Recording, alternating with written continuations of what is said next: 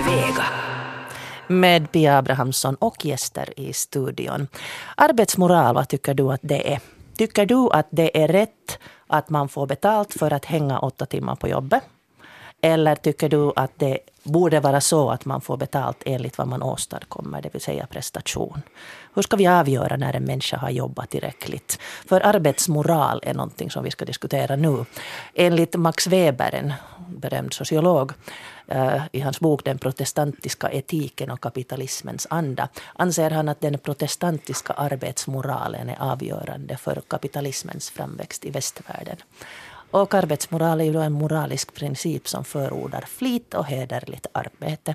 Vad sen det här flit och hederligt arbete är och hur mycket det krävs av den sorten behöver man bli utbränd för att få känna sig som en riktigt ansvarsfull medarbetare. Det undrar en bloggare hon funderar på att är det så som vi verkligen vill fostra våra barn? Samma pliktkänsla som våra tidigare generationer. Jobbet före allt oavsett konsekvenser. Mina gäster här i den här diskussionen är min kollega faktiskt, kulturredaktören Anna Dönsberg, som har läst eh, en intressant bok av Bodil Jönsson där hon talar om det här med arbete och hur mycket vi nu sist och slutligen jobbar. Och den andra gästen är också bekant för dig, det vill säga Juhani Larjanko från Bildningsalliansen som också har varit med i tidigare diskussioner om arbete. Därför ville jag ha dig här idag. Därför för att jag vet att du har läst och funderat ganska mycket på de här frågorna. Äh, men om vi börjar med arbetsmoral. Vad är det tycker ni? När är man omoralisk? Ja, jag känner mig lite som en lekman i det här området, men att jag tycker att man är omoralisk om man medvetet skjuter över arbete på sina arbetskamrater eller av arrogans behandlar till exempel kunder dåligt när, om man är i ett kundarbete. Det, det är min så här Så när, när är man moralisk? Om man enligt egen uh, mening gör sitt jobb väl, så väl man kan. Det där är ju väldigt vagt, jag vet, men vi kanske kan mm. komma längre in i det här snart. Johanni? Jag tror att vår uppfattning om arbetsmoral har förändrats. Vi lever fortfarande kvar i en tankegång om det industriella samhället där vi alla ska gå till jobbet och sitta där i fabriken åtta timmar och göra någonting som och produktionsavtalet som man skrev eller det här kikusopimos som man kom överens om handlade om att vi alla skulle stanna några minuter längre på jobbet under, för att det skulle leda till att Finland skulle få bättre produktion. Och då, då bygger det på en tanke att vi sitter i ett industriellt samhälle. Men för de av oss som inte jobbar med produktion så har det här förändrats ganska kraftigt. Du citerar Weber och det är hundra år sedan han skrev det där. Man kunde lika gärna fundera vad som är dagens samhällsbehov. Vad är det viktigaste egentligen? Så moral om du frågar mig, är alltid en personlig fråga. Liksom också etik är en personlig fråga. Vi kan sätta samhällsregler och vi kan hänvisa till olika gurun av olika slag. Men sist och slutligen så återkommer vi alltid till att det är någonting som finns inne i oss. Weber sa att, att den protestantiska moralen bygger vårt kapitalistiska samhälle. Men det menar han inte regler och lagar, utan han menar att det bor en liten eh, moralväktare inne i oss alla. Att vi vakar över oss själva. Och så, det, där kan jag hålla med honom. Att om vi tänker in i ett samhälle där, där vi lever allt mer flexibelt i olika sammanhang, där det inte är att sitta på en fysisk plats som är så viktig. Då är det förstås en fråga om var vi sätter våra egna gränser. Och då är problemet, för det största problemet för mig med den här moralen, det är att vi gärna talar om för andra hur de ska göra. Alltså, ja men du har ju inte varit på jobbet, alltså, du har säkert inte gjort någonting. Jag har minsann suttit här. Och, och då, det går emot själva grundidén med moralen, det vill säga att den ska finnas, det ska utgå från våra egna värderingar, vad vi mm. själv tycker är viktigt. Annika Sylvin Rötta hade ju gjort en, en gallup och, och, frågat människor vad de tycker om till exempel då distansarbete. Och där var det många som sa att, att eh, de presterar bättre när de är på jobb. Att inte får man ju något gjort hemma. Sen var det förstås de andra som sa det att hemma kan jag koncentrera mig mycket bättre. Men behöver vi den här, du sa det att moralens väktare ska sitta inne i oss. Men behöver vi en yttre kontroll för att känna oss trygga i det? Mm, ja och nej. Det är klart att vi släpper det fullständigt fritt. Så finns ju, det finns alltid de som är fripassagerare. Naturligtvis måste det finnas någon form av gemensam social överenskommelse i samhället att vi alla ska hjälpa till. Men att sitta och bedöma utifrån andras prestation, hur de gör som, från individ till individ. Om jag ska sitta här och bedöma hur mycket du jobbar, Pia, till exempel. Det skulle bli väldigt konstigt, för jag vet inte förutsättningarna för ditt arbete. Så där vi talar om den typen av jobb där man kan jobba på distans. Det är en helt annan sak om du är polisman eller jobbar i vården eller, eller ska producera någonting. Då kan du inte jobba på distans. Det här, är ju inte, det här gäller ju inte alla i samhället. Mm. Och det också leder lätt till en ojämlikhet som kan göra att man blir avundsjuk Mm. Om man inte har den möjligheten. Och då, då, då, är det första man tar till i det här, ja men de jobbar nog inte så mycket. Mm. mm. Sen, sen, är det nog en risk alltså med att man själv ska sätta sina egna gränser. För det är vi inte heller så jättebra på. Vi är vi kanske har, inte riktigt uppfostrade till det. Vi är inte uppfostrade till det och vi har olika behov av bekräftelse av andra. Och en del har mera behov av bekräftelse. Och de människor löper nog en risk att helt enkelt jobba ihjäl sig. Mm. Du har tagit med ett inslag då du gjorde en intervju med Bodil Jönsson. Och eh, hon kullkastar lite våra uppfattningar om när vi tycker att vi jobbar så förskräckligt mycket. Mm, ja, det är ju så här att frågar man en fysiker och en professor emerita vid Lunds universitet som har suttit i den här tv-programmet Fråga Lund och, och, som blev känd för den stora allmänheten när hon skrev boken Tio tankar om tid 1999. Då hon uppfann det här uttrycket ställtid. Som jag älskade. Ja, det här att vi inte kan rusa från ena uppgiften till den andra utan att på något sätt ha en övergångstid där.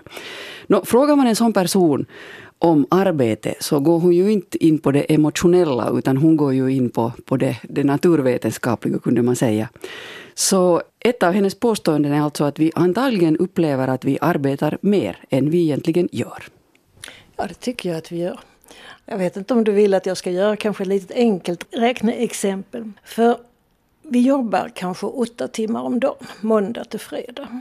Och då jobbar vi bevisligen en tredjedel av tiden de dagarna, så vi jobbar 33 procent. Men så jobbar vi inte lördag söndag. Så sett på veckan så blir det bara att vi jobbar 24 procent. Och sen har vi semestrar och så har vi långhelger. Så räknar man in dem också så blir det bara 20 procent. Och sen är det 20 år före arbetslivet och 20 år efter arbetslivet för de flesta. Det vill säga vi jobbar 40 av livets kanske 80 år. Då blir det ju inte 20 procent sett på livstiden utan det blir bara 10 procent. Men jag sen ska vara lite generös så ska jag säga att vi ska ju sova också.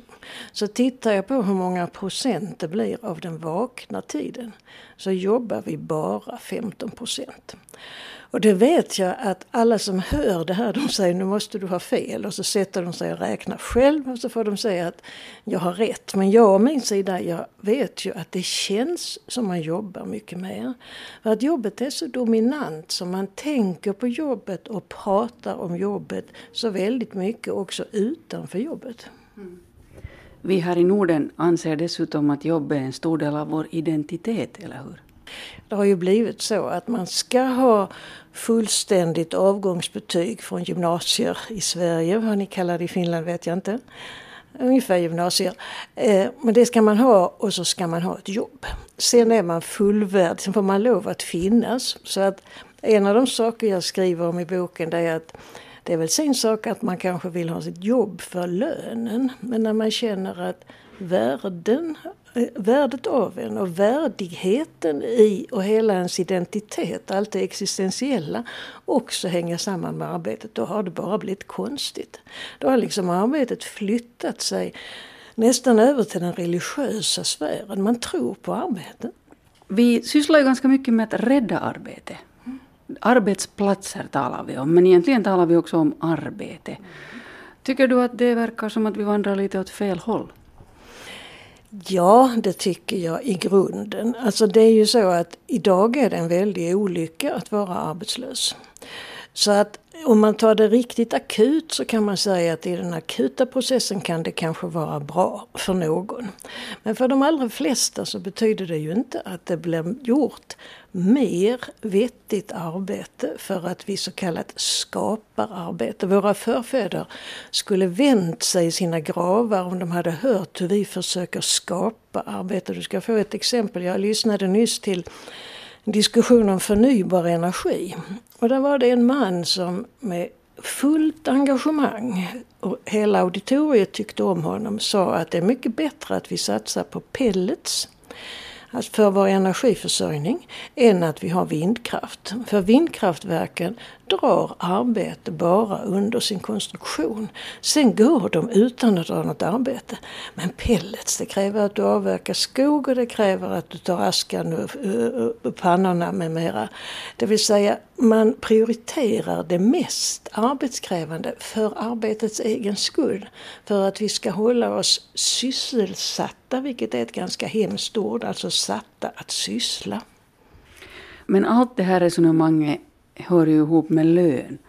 Och det, det förfärliga är ju det att om du inte gör någonting som någon är beredd att betala för, det är ju då du inte har något värde. Och globalt sett så finns det ju miljarder människor som inte i så fall har något värde. Hur ska man göra med den saken? Vem ska betala? Mm. Alltså om man går till det här, som jag tycker är väldigt viktigt att du säger, att dina handlingar blir inte arbete med mindre än att någon annan är beredd att betala för det. Så långt är vi överens men sen har man ju egentligen hoppat av det för att i så fall så skulle ju allt arbete betalas efter resultat. Man skulle inte titta på processen, man skulle inte reglera hur många timmar du arbetar. Eh, och en av mina aspekter i detta den handlar om att jag tycker att vår, våra arbetstidsnormer är otidsenliga. Vi är väldigt individualiserade för närvarande. Och det enda som egentligen finns så här fast och starkt är att alla ska arbeta åtta timmar. Och då känner jag många som med stor glädje arbetar väldigt mycket mer. För att de hittar så mycket mening i jobbet och de har så roligt i det de gör och de vet inte skillnaden på arbete och fritid. Och så finns det andra som dels tycker illa om sitt arbete kanske, men även de som tycker om sitt arbete så finns det de som inte drar så mycket arbete för att de vill ägna sig åt annat. Och jag kan inte förstå hur vi har kunnat hitta på att alla ska arbeta lika mycket oberoende av arbetets karaktär. Så tänker vi inte med utbildning. Vi har en grundutbildning, därefter så väljer somliga att studera ingenjörshållet och andra läser språk och andra vill inte studera alls och det tycker vi är helt okej. Okay. Men att vi ska arbeta åtta timmar, det gäller alla professor emerita Bodil Jönsson där om arbetet och våra uppfattningar mm. som vi uppfattar som väldigt sanna. Sitter du och kollar kompisarnas statusuppdateringar på Facebook eller läser du meddelanden på LinkedIn från en tidigare kollega eller surfar du bland webbtidningarnas rubriker? Kanske du går på tuppen något tag? Tar en kaffepaus, snackar med kollegorna. I medeltal enligt internationella undersökningar så maskar vi av dessa åtta timmar då två timmar per dag. Och varför vi ska ha det här åtta timmar det återkommer vi till lite senare. Thomas Hylén har pratat med Gui Ahonon om varifrån det kommer det här med åtta timmar. Men om vi först nu Anna Dönsberg, Juhani Larjanko funderar på det här som, som Bodil sa. Det, alltså det låter ju ganska horribelt när hon räknar ut hur lite vi faktiskt arbetar. Men det här med Jag tycker det låter skönt.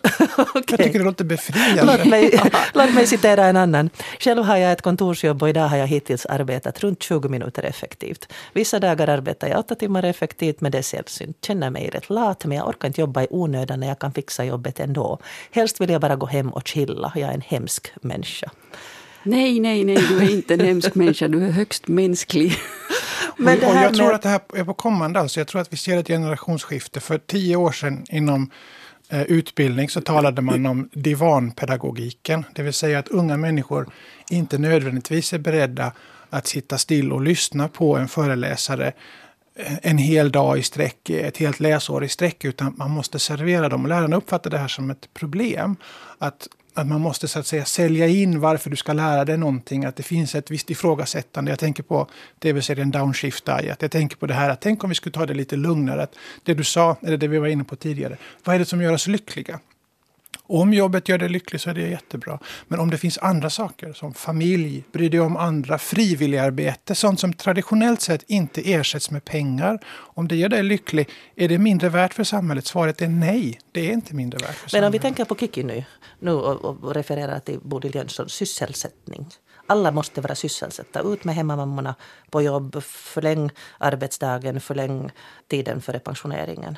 Då talar vi ju egentligen inte om arbete utan vi talar om effektivitet och konkurrenskraft. Och det är egentligen kanske någonting helt annat. Bodil ställer också frågan att kan det verkligen vara tillåtet att främst se till att det är helheten i våra liv som ska gå ihop?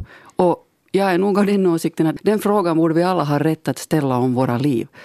Det, det, är klart att Finland måste klara sig i en internationell konkurrens men det, det finns ju ingen botten i den, i den kapplöpningen. Och sen har jag kommit fram till, eftersom jag jobbar med att inte producera fysiska saker, att arbetet tar aldrig slut. Det går att jobba jättemycket men det finns alltid lika mycket kvar. Högen av saker på mitt bord som är ogjorda är ändå lika stor. Så att om det leder till stress så påverkar det min kropp och min hjärna, mitt välmående men också min livslängd och i förlängningen min effektivitet och min produktivitet. Så det måste finnas en balans där.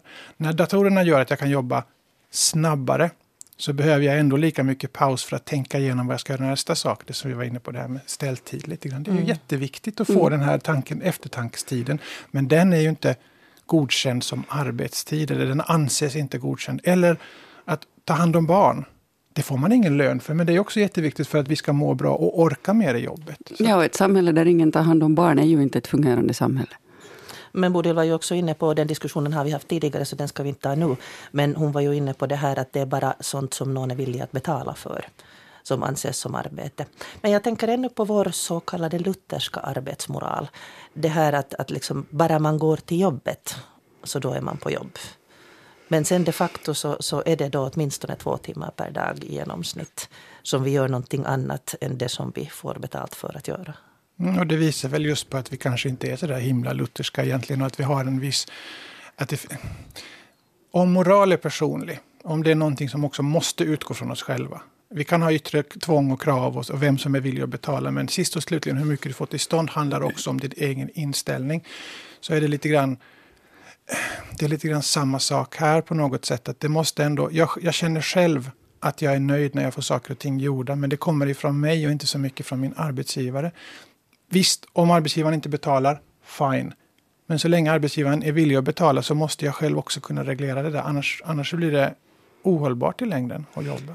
Jag är övertygad om att sådana kulturer där man stannar på jobbet tills chefen går hem, till exempel den japanska, det betyder nog inte att deras äh, slattertid är mindre än två timmar om man är på jobb tio timmar eller tolv timmar. Jag tror att deras slattertid blir större i, i respektive omfång. Och jag tycker att det är på något sätt en tidsmarkör att, att vi Pia eh, förra veckan fick av vår språkvetare veta att i svenskan använder man nu, eller mer och mer kommer det in det japanska ordet karoshi, död genom överarbete. För vi har inte tidigare haft ett bra ord för det på svenska och nu måste vi antagligen ta i användning det japanska begreppet. Så är det ett problem då att vår arbets moral är för rigid? Eh, så som ehm, den här bloggaren var inne på. Att eh, vi liksom upplever, eftersom dagens arbete inte tar slut. Jag menar, det var annat och fabriksvisslan visslade klockan sju på morgonen eller så fort det blev ljust. Och så gick man och så stod man och så visste man när man hade stått där och fick klocka ut vid fyra så hade man gjort sitt. Ja, det finns en viss sanning i det. Det finns en viss sanning med att vi lever med en uppfattning om arbete i samhället, också inne i oss själva, som delvis är en tid där vi, som vi inte alla lever i, en, en, en verklighet, en vardag som vi inte alla lever i. Och alla de som jobbar snuttjobb, eller alla de som jobbar frilansjobb, de vet hur farligt det är att man jobbar för mycket. Man kan inte säga nej, för tänk om man inte blir tillfrågad nästa gång. Och där ligger den stora faran med prestationsbeteendet. Alltså tanken att du ska få betalt enligt prestation. För då blir det att du måste alltid prestera på högvarv. Och det är ju en fördel att kunna gå till jobbet och sitta och slappa en dag emellanåt. Det finns ju någonting skönt med det också, för då kanske du är mer effektiv sen igen nästa dag. Att, att, jag menar, vad är meningen med livet? Den som har mest saker när han dör vinner. Den som har jobbat mest när han dör vinner. Dör gör vi allihopa. Men om vi går tillbaka till moralen, det där att känna sig som en fullvärdig människa. Eller en kugge. Det, det här med att, att, att ta det hela som tid, det betyder ju också, eller kan betyda att när du kommer på jättebra idéer på jobbet, om du sen kommer på som butikskassan, hur kan vi göra det här bättre och hur borde energierna egentligen löpa och tingen här. Och du, du, får en, du ser någonting. Så då, då, då betyder det kanske också att du, du har inte tid att, att genomföra det eller få det gjort för att det enda som räknas är den tid du är närvarande. Och du ska bara sköta ett minimum. Det kan finnas ett element av nedvärdering av vår närvaro när man bara räknar att när kommer vi till jobbet och när går vi hem. Mm. Um, nu tror jag att det passar att vi lyssnar på Thomas Silén som diskuterar med Gui Ahonen om det här med åtta timmars arbetsdag.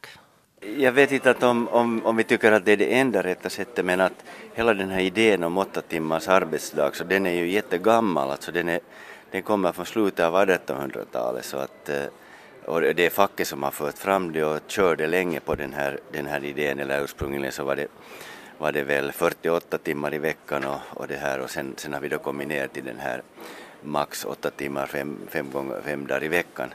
Så att ursprungligen så, så har det varit en idé. Och senare så har faktiskt eh, eh arbetshälsoforskning eh, eh, visat att det, att det ligger någonting i det, alltså att det faktiskt när man går över en sån här eh, Eh, 40-50 timmars arbetsvecka så börjar det ha starka negativa eh, hälsoeffekter. Så att, eh, så att ursprungligen så har man, man på något sätt så, så facket hade var på rätt spår med den här. Så, och den, den här tanken har man hållit hemskt starkt fast vid. Så, att, så jag skulle nog säga att facket är liksom orsaken till att vi hemskt starkt håller, håller fast vid tanken utan att egentligen reflekterades mera över det.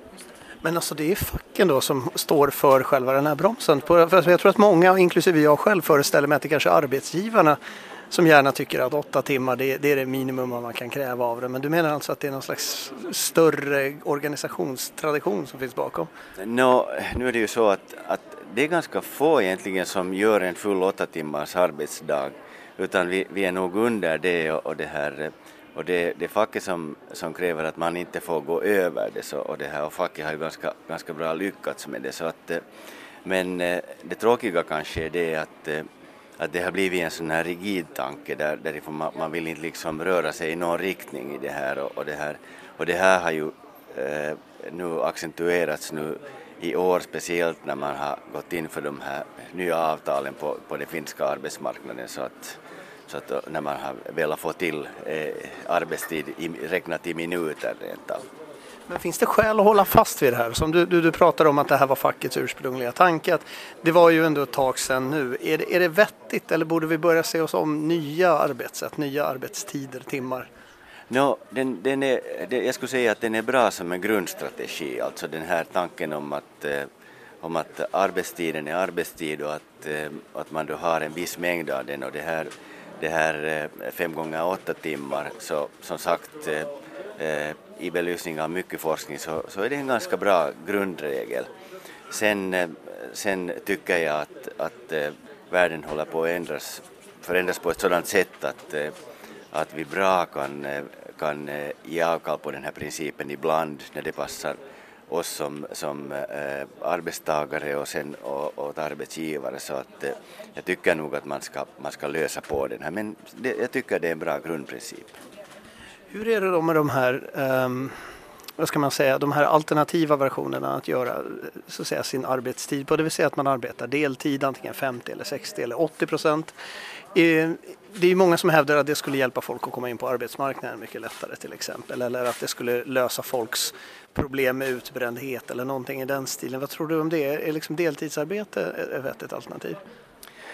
Det är i vissa skeden av ens, ens liv kan man säga och, det här, och den finländska arbetsmarknaden är ju sådär internationellt känd för att, att här gör man ganska lite deltid eh, oberoende av vilken livssituation man är och det, och det som man på många ställen i världen är ganska förvånad över att till och med riktigt eh, småbarnsföräldrar gör, gör heldag och, och på många, många andra ställen så, så är det inte så att, att, eh, att utan vidare så, så skulle det löna sig för oss att tänka på de här olika livskedjorna och, och också anpassa vår arbetstid till det. Även distansarbete är ju ett sådant alternativ som folk gärna skulle vilja utnyttja men det verkar inte vilja ske i praktiken. Vad är det som gör att vi har så våldsam ovilja med att ändra på det här? Dels det du sa om deltidsarbete och dels det här att vi ändå, trots att vi kanske har möjligheten att jobba hemifrån, inte ändå gör det. Vad är det som försiggår i oss?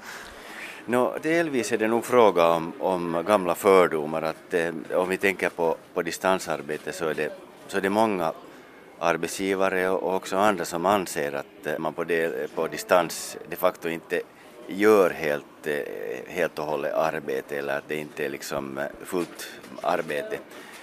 vilket jag tror att ganska sällan stämmer, det vill säga eh, de flesta inklusive mig upplever att man de facto gör, jobbar effektivare på distans. Att, när jag var i anställningsförhållande och jag behövde få någonting riktigt effektivt gjort, framförallt skrivarbete, så då, då gjorde jag det hemma. Eh, och jag tror att många har den här, den här, då man behöver koncentration så stannar man hemma för att, eh, för där har man den här liksom miljön under kontroll. Så att nu är det liksom många fördomar som hänger, hänger kvar. Och det är klart att, eh, att om en löntagare är hemma och gör sitt arbete eh, eller inte på sin arbetsplats så då, för, då förlorar ju delvis arbetsgivaren den här kontrollen och det här och man har mycket liksom en sån här kontrolltanke ännu, ännu kvar i arbetet att för den tid som man lyfter lön så ska arbetsgivaren ha rätt att kontrollera en och det här. Och, och vi har till och med vant oss vid den här, vid den här tanken. Och det här, och det här är en tanke som jag tror att vi så småningom måste, måste ge upp du som ändå har en viss erfarenhet, minst sagt, av den akademiska världen också, du vet hur det ser ut. Att den här tanken på att man får lön för sin tid snarare än för det arbete man presterar. Hur, hur känns den tanken? Att, känns den liksom fortfarande relevant så här 2016? No, den är allt mindre relevant och, och, och eh, i, det, i, den akademiska världen så, så, blir man ganska snabbt av med den där tanken att, att det är den där tiden som man får betalt för Eh, speciellt när man, eh, man måste om och om söka den tjänst man innehar. Och när man följande gång igen söker så, så märker man att, att det är de som har de bästa prestationerna bakom sig som får tjänsten och det här. Då blir det helt klart för en att, eh, att den där arbetstiden är av helt underordnad roll jämfört med vad man får till stånd under den här, den här tiden. Och det här, jag, jag tror nog att att eh, just den här aspekten den, den håller på att, eh, att förstärkas hela tiden, det vill säga den där prestationen kommer att gå fram om den här tiden. Men sen är det en sån, ett sånt problem att, eh, det, att man tänker att, att man jobbar för tiden, så det gör tiden lite porösare. Att, att om, vi, om vi bara jobbar för prestationen så då, det, då, då blir tiden hemskt kompakt och forskning visar nog också det att, eh, att vi behöver en viss, viss liksom, eh, eh, ett poröst element i vår arbetstid för att arbetet ska vara kreativt. Så att, så att det här jätteeffektiva, det kan också liksom ge eh, bakslag i att, att arbetet inte eh, blir innovativt. En annan tanke som också brukar dyka upp i det här när vi ändå pratar om det här med porösa, att vissa tycker att det blir orättvist att om du har ett arbete där du de facto kan slutföra ditt arbete på fyra timmar och vara effektiv och sen får du vara porös i fyra timmar och dricka kaffe medan någon som sitter i en kassa någonstans kanske måste sitta där. Att det blir liksom en sån här våldsam orättvisa. Vad, vad tror du om det? Är det rätt sätt att tänka eller finns det någonting knasigt med det? Jo, det är klart att det ligger någonting i det och, och det här och jag tror att eh, för den här kassan också så måste vi utveckla arbetet så att, eh, så att kassan också har möjlighet att, eh, att göra det här samma. Att, att om, om han eller hon då, då lyckas vara effektiv i sitt arbete så måste det vara möjligt att, att där också liksom vinna i tid. Eh, så som, så som faktiskt bland annat forskare kan göra, att, eh, att en del är jättemycket effektivare än andra och kan då på en mindre tid få till stånd eh, det som andra gör på, på fulltid. Så att, jag tror att vi ska utveckla alla arbeten i den riktning att den här valfriheten finns. För att nu få den här utvecklingen till stånd, förändra någonting på något vis. Vad skulle krävas av liksom arbetsgivare och arbetstagare och kanske då facket i det här fallet som du nämnde alldeles i början. Vad, vad krävs det för att få någon slags förändring till stånd så att vi blir av med den här gamla mentaliteten? No, jag tror att, eh, att vi måste eh, vi måste överge den här tanken om att man betalar för tid utan, utan, eh, och, och går in för tanken att man betalar för prestation. Eh, och nu är det tyvärr så att, eh, att facket har traditionellt sett det här betalning för prestation som en, eh, som en farlig grej. Alltså till exempel eh, olycksfallsforskning visar att när folk jobbar under ackordlön så, så händer det mera olycksfall än när man jobbar under tidsbestämd lön. Så att det finns en sån här gammal belastning och det här, men vi måste helt enkelt komma över, över den Eh, och vi måste börja se att, eh, att ar i arbete är det sist och slutligen fråga om eh, lön mot prestation. Det här låter väldigt mycket än så länge som att det här är sånt som skulle ligga på arbetsgivarnas och fackens bord. Vad kan man som löntagare då göra för att bli av med den här nästan skuldtanken att om jag jobbar hemma så stjäl jag, jag, jag kanske borde, alla de här liksom tankarna som gör att man i slutändan ändå jobbar fulltid. Jag tror att, eh, att det skulle vara viktigt för, för en, en löntagare att, eh, att öppet ta fram den här, den här frågan med sin arbetsgivare, sin, sin chef, att, eh, och, och diskutera att vilken är en rimlig prestation i mitt arbete. Och kan vi komma överens om att om jag levererar det här så då får jag eh, ta hand om min arbetstid precis som jag vill. Professor emeritus från Arbetshälsoinstitutet, Gui Ahonen, som då alltså tyckte att man borde få lön för det arbete man presterar istället för att få betalt för sin tid, åtta timmar per vardag. Eller kanske ännu lite mer här, några minuter till. När har man jobbat tillräckligt? Är det så att den här inre moralväktaren räcker till eller behöver man ha en yttre kontroll så att man vet att man har jobbat färdigt? Anna Dönsberg viftar, viftar, vilt Jag viftar här därför att det är någonting som uh, Bodil Jönsson presenterar ett begrepp som, som, som jag märker att jag har svårt att sådär bara svälja just kanske av rädsla, ska vi säga på något sätt. Hon, hon introducerar begreppet lagom arbete. Hon menar att, när, att man ska komma överens om, med sin äh, arbetsgivare hur mycket man ska jobba. Och det är ju någonting vi helt enkelt nog inte har hört om i Finland på det sättet. Något Jahonen sa just att man ska prata med sin arbetsgivare om när ja. man har producerat tillräckligt. Jo, det ska man. Jo, och, men det handlar ju om, när, man, när det talas om att man ska få betalt enligt prestation så är det den stora rädslan och jag tänker mig att det är kanske så facket också resonerar att om motparten definierar prestationen så då är det ju bara att hålla i sig när karusellen börjar snurra. Men om det går att diskutera om saken så att man faktiskt producerar det man kan utan allt för mycket porös tid eller att man blir sjuk. För det är ju alltid någon som betalar när människor blir sjuka. Det finns inte, det fin, ingenting av det här är, är sånt som kan he, helt enkelt sättas på att inte någon skulle betala för det. Frågorna som kommer med lagom arbete är ju att, att om jag och mina arbetskamrater har väldigt olika lagom så skulle det ändå kunna fungera på vår arbetsplats. Och, och, och det här som jag sa tidigare, att har vi rätt att fundera på helheten i våra liv? Att hur når jag en balans så att jag faktiskt presterar det bästa jag kan och, och tycker att mina 15 procent av livet har använts bra. Och hur ska vi göra med avundsjukan? Mm. Jag menar, folk är ju väldigt olika effektiva. Och sist men inte minst, att vem kommer att tjäna mest på det här? Det, den frågan måste också på något sätt tas tag i, även om det är ett, ett spöke. Jag kommer osökt att tänka på ett citat från eh, franska revolutionen när man sa av var och en efter förmåga åt var och en efter behov. Och det är samma tanke som det här lagom. Vi är alla olika och försöka få in oss i ett mått där vi alla jobbar exakt lika mycket. Det är ju helt sjukt egentligen. Och jag menar, vad, vad, vad är poängen med det? Jo, det är någon slags jämställdhetstänkande. Att du har nog jobbat lite för lite nu. Jag tror att dels så behöver vi ta en litet snack med våra arbetsgivare, men också med oss själva. Det är det här med avundsjukan som du var inne på. Mm, jag mm. håller helt med dig. Mm. Att varför kan man inte tillåta andra människor att leva sina liv som de gör och räkna med att trots allt så är de allra flesta av oss sådana att vi vill göra rätt för oss. Det finns de som fuskar, men det finns det idag också. Det finns de som tar tre timmars pauser på arbetet och inte gör någonting. Så att sitta där är inte en garanti för att vara effektiv eller göra någonting eller bidra till samhället. Det måste komma från en inre vilja och den viljan måste komma därför att du mår bra, du uppskattas för det du gör. Du är tillåts att växa och bli så bra som du kan. Och det, där har vi en bit kvar att gå i det finska samhället tycker jag.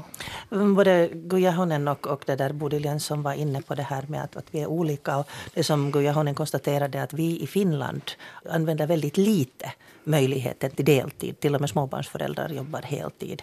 Och nu säger alla förstås att det är frågan om pengar och det är det ju det är fråga om att, att man lever inte på en lön, man, man är tvungen att, att arbeta. Men också den här uh, attityden, då ni pratar om avundsjuka, den här attityden till pappor som tar föräldraledighet, till människor som jobbar deltid, också till människor som jobbar på distans just för att alla inte kan göra det.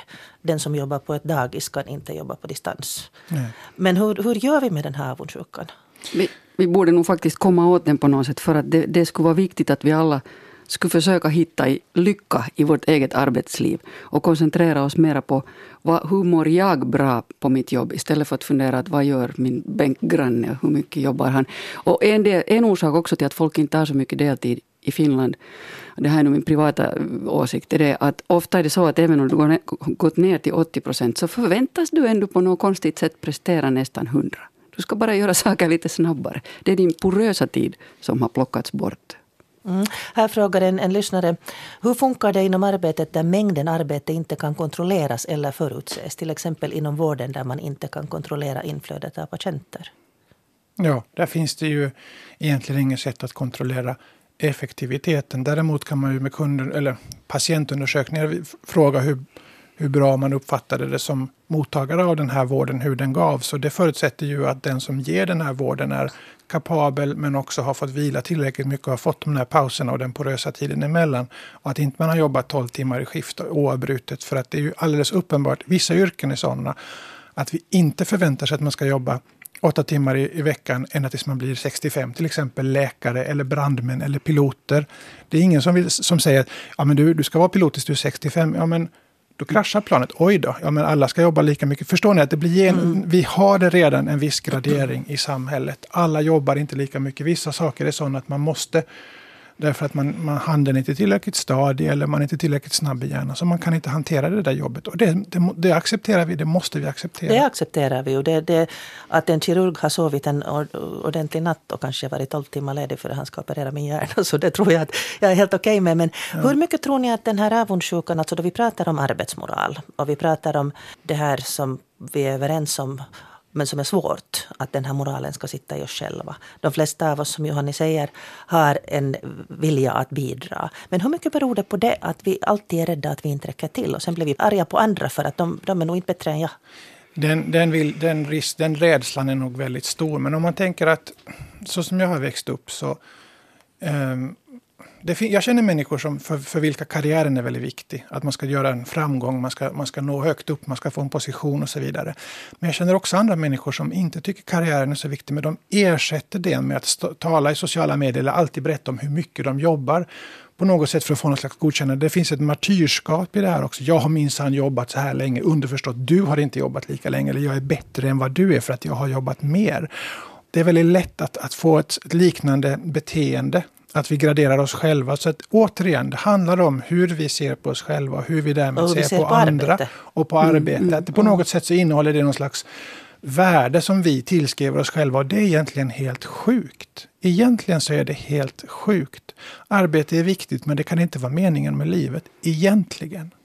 Å andra sidan av den här lagom arbete-tanken är ju också det att om jag, om jag verkligen på allvar funderar att vad kan jag göra? Vad vill jag prestera? Så då tar jag ju ansvar för att det här ska jag prestera.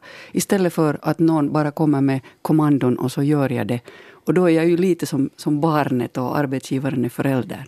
Det är ju den gamla modellen. Ja. Och, Men, och, den är och patron ganska... hade ju då ansvar också för att du hade ett helhetsvälmående. Patrons hustru kanske kom med den här korgen till dig när du var sjuk. Men om vi tänker mm. vad som skapar nya jobb eller vad som, vad som skapar nya tillväxt. Så det är ju att om alla tänker som chefen så är det inte många som tänker. Vi behöver självständiga människor. Man talar i armén om att man inte vill ha soldater som bara lyder order utan som tänker själva och kan anpassa sig till oväntade situationer och fatta egna beslut. Och likadant är det ju i arbetslivet hemskt ofta. De arbetstagare som förmår att vara självständiga, ta egna beslut och ibland gå emot chefen och säga emot, de kan vara de allra viktigaste för att man ska hitta nya vägar, för att man ska hitta nya sätt att arbeta på eller få nya insikter. Men det är ju inte det som premieras om man har en modell där du bara jobbar enligt prestationer eller, eller enligt någon slags mall där, där det är förutsatt exakt vad du ska göra. Precis den här idén om företagaren som pappa. Och det är ju alltid pappa, det är ju aldrig mamma, märk väl. Det är alltid pappa som ska ta hand om oss och vi ska göra som pappa säger och då blir allting jättebra. Bullshit! Mm. Det, det talas ju ofta om att vi har en stark hierarki och byråkrati i Finland som arv från, från rysttiden. Är det det som syns nu här? Eventuellt vi är, vi är ovilliga att uh, lova mer än vi kan hålla. Och om, du, om jag lovar att det här kan jag klara av, det här står jag för, så då har jag ju gett ett löfte som jag måste stå vid. Om man tänker på vården ännu, där det, det som är ett jobb som, eller sådana jobb som där tiden ganska mycket är det som bestämmer. Så eh, där har vi ju nog ganska långt låtit det gå så att uh, arbetsnivån eller insatserna bestäms av sjukfrånvaron. Det vill säga någonstans syns det i alla fall att, att kraven är för stora och effektivitetstänkande för högt.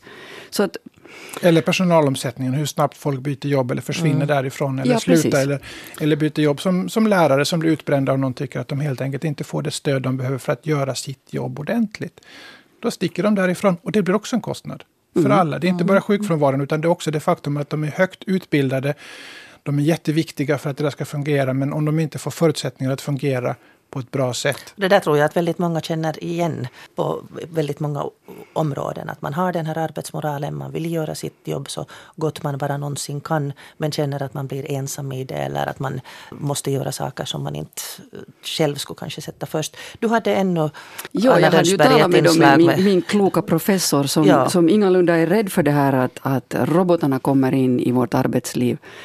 Vi kan ju tycka att de ersätter människor men hon ser mera möjligheter i det hela. Det är på ett sätt inget nytt, på ett annat sätt så kommer det att bli nytt för att det blir så många robotar och de kan kommunicera med varandra genom att vi får det nya 5G-systemet som inte vi människor behöver för vi är så långsamma i kommunikationen men robotarna är mycket snabbare så de kan snacka med varandra. Eh, och då kommer ju många arbetsuppgifter att ändra karaktär. Alltså om man jobbar så måste man jobba tillsammans med robotarna. Och människor kommer att vänja sig vid detta. Precis som jag tittar dig i ögonen och ser att du har glasögon så tänker jag om jag tog dina glasögon och sa att du behöver inte glasögon, jag kan läsa för dig. Då skulle du sagt att du vill läsa själv och du vill läsa när du vill och så vidare. För du tänker inte på glasögon som teknik, för det gör man inte med den gamla tekniken. Men med den nya tekniken är man alltid rädd.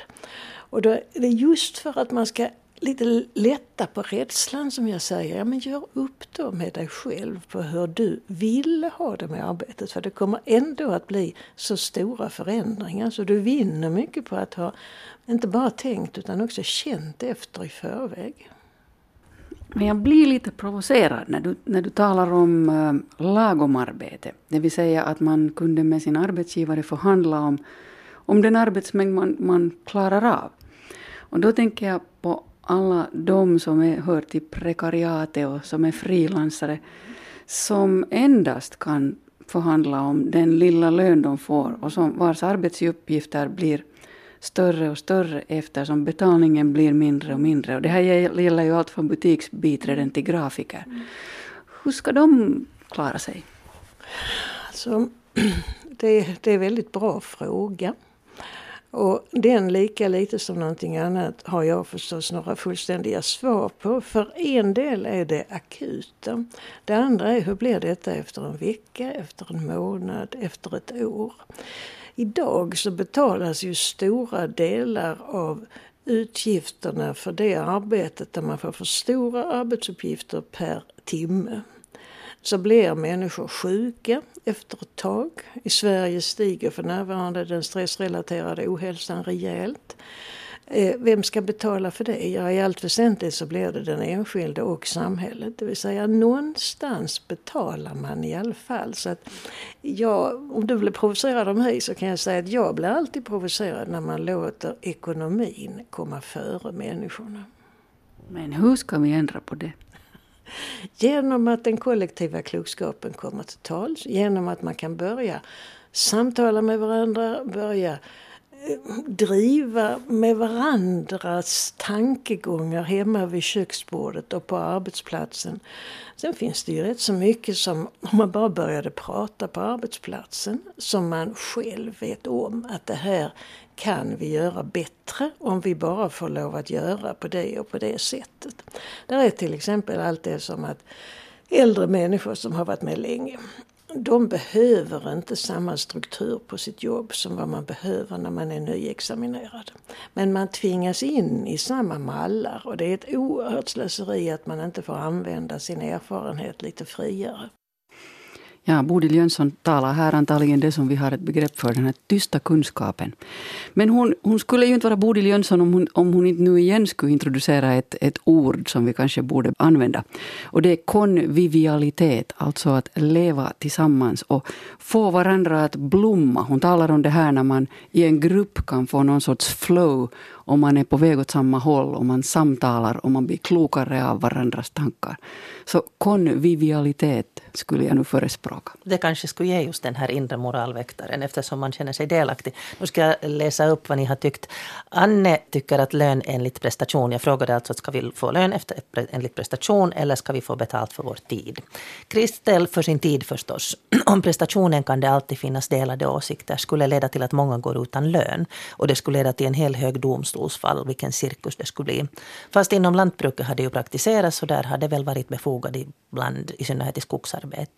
Iris tycker för det man presterar. Sofie tycker ganska innovativt grundlön för sin tid och tilläggslön enligt prestation. Fast i vissa branscher är det svårt att mäta prestationer och då borde lönen vara enligt tid. Anne konstaterar också att självklart funkar inte prestationsbaserad lön i alla situationer och yrken. Men säkert för en stor grupp av administrativa eller specialistarbetare vore det väl mycket mer motiverande än tidsbaserad lön.